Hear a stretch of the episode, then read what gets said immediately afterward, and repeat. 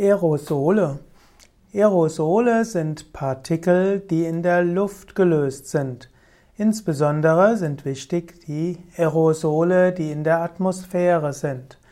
Aerosole kann man von primären Aerosolen sprechen und von sekundären Aerosolen.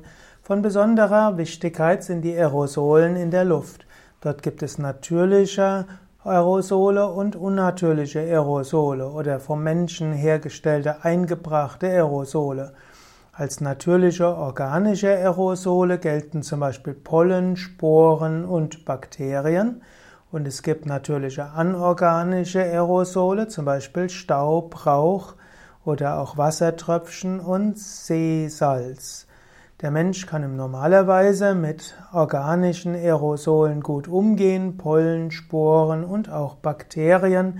Heute nimmt man an, dass die viele Erkrankungen mehr über die über Schmierinfektionen, über die Hände übertragen werden und dass bei einem gesunden Immunsystem die Atemluft gar nicht so sehr Überbringer ist von Infektionsviren. Aber wenn also das Immunsystem gut ist und wenn der menschliche, menschliche Organismus nicht überreizt ist, dann wird er auch nicht auf Pollen allergisch reagieren. Und dafür ist hilfreich, wenn es gute organische, also anorganische Aerosole gibt, also Wassertröpfchen zum Beispiel oder Seesalz und ab und zu mal etwas Staub ist auch okay. Aber wenn zu viele vom Menschen eingebrachte Aerosole in der Atmosphäre sind, dann kann Lunge oder Nase oder auch der Rest des Organismus davon in Mitleidenschaft gezogen werden.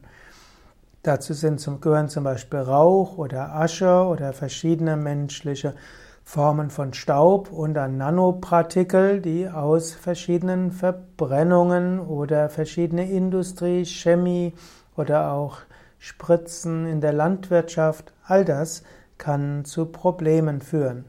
Und so ist es gut, wenn der Mensch öfters mal seine Nase reinigt, zum Beispiel über Salzwasserspülung oder auch indem es ist gut, ab und zu mal an die See zu fahren oder ins Hochgebirge oder eben in den Wald, wo wenige menschgemachte Aerosole sind und mehr die natürlichen Aerosole sind, auf die der Mensch letztlich eingestimmt ist.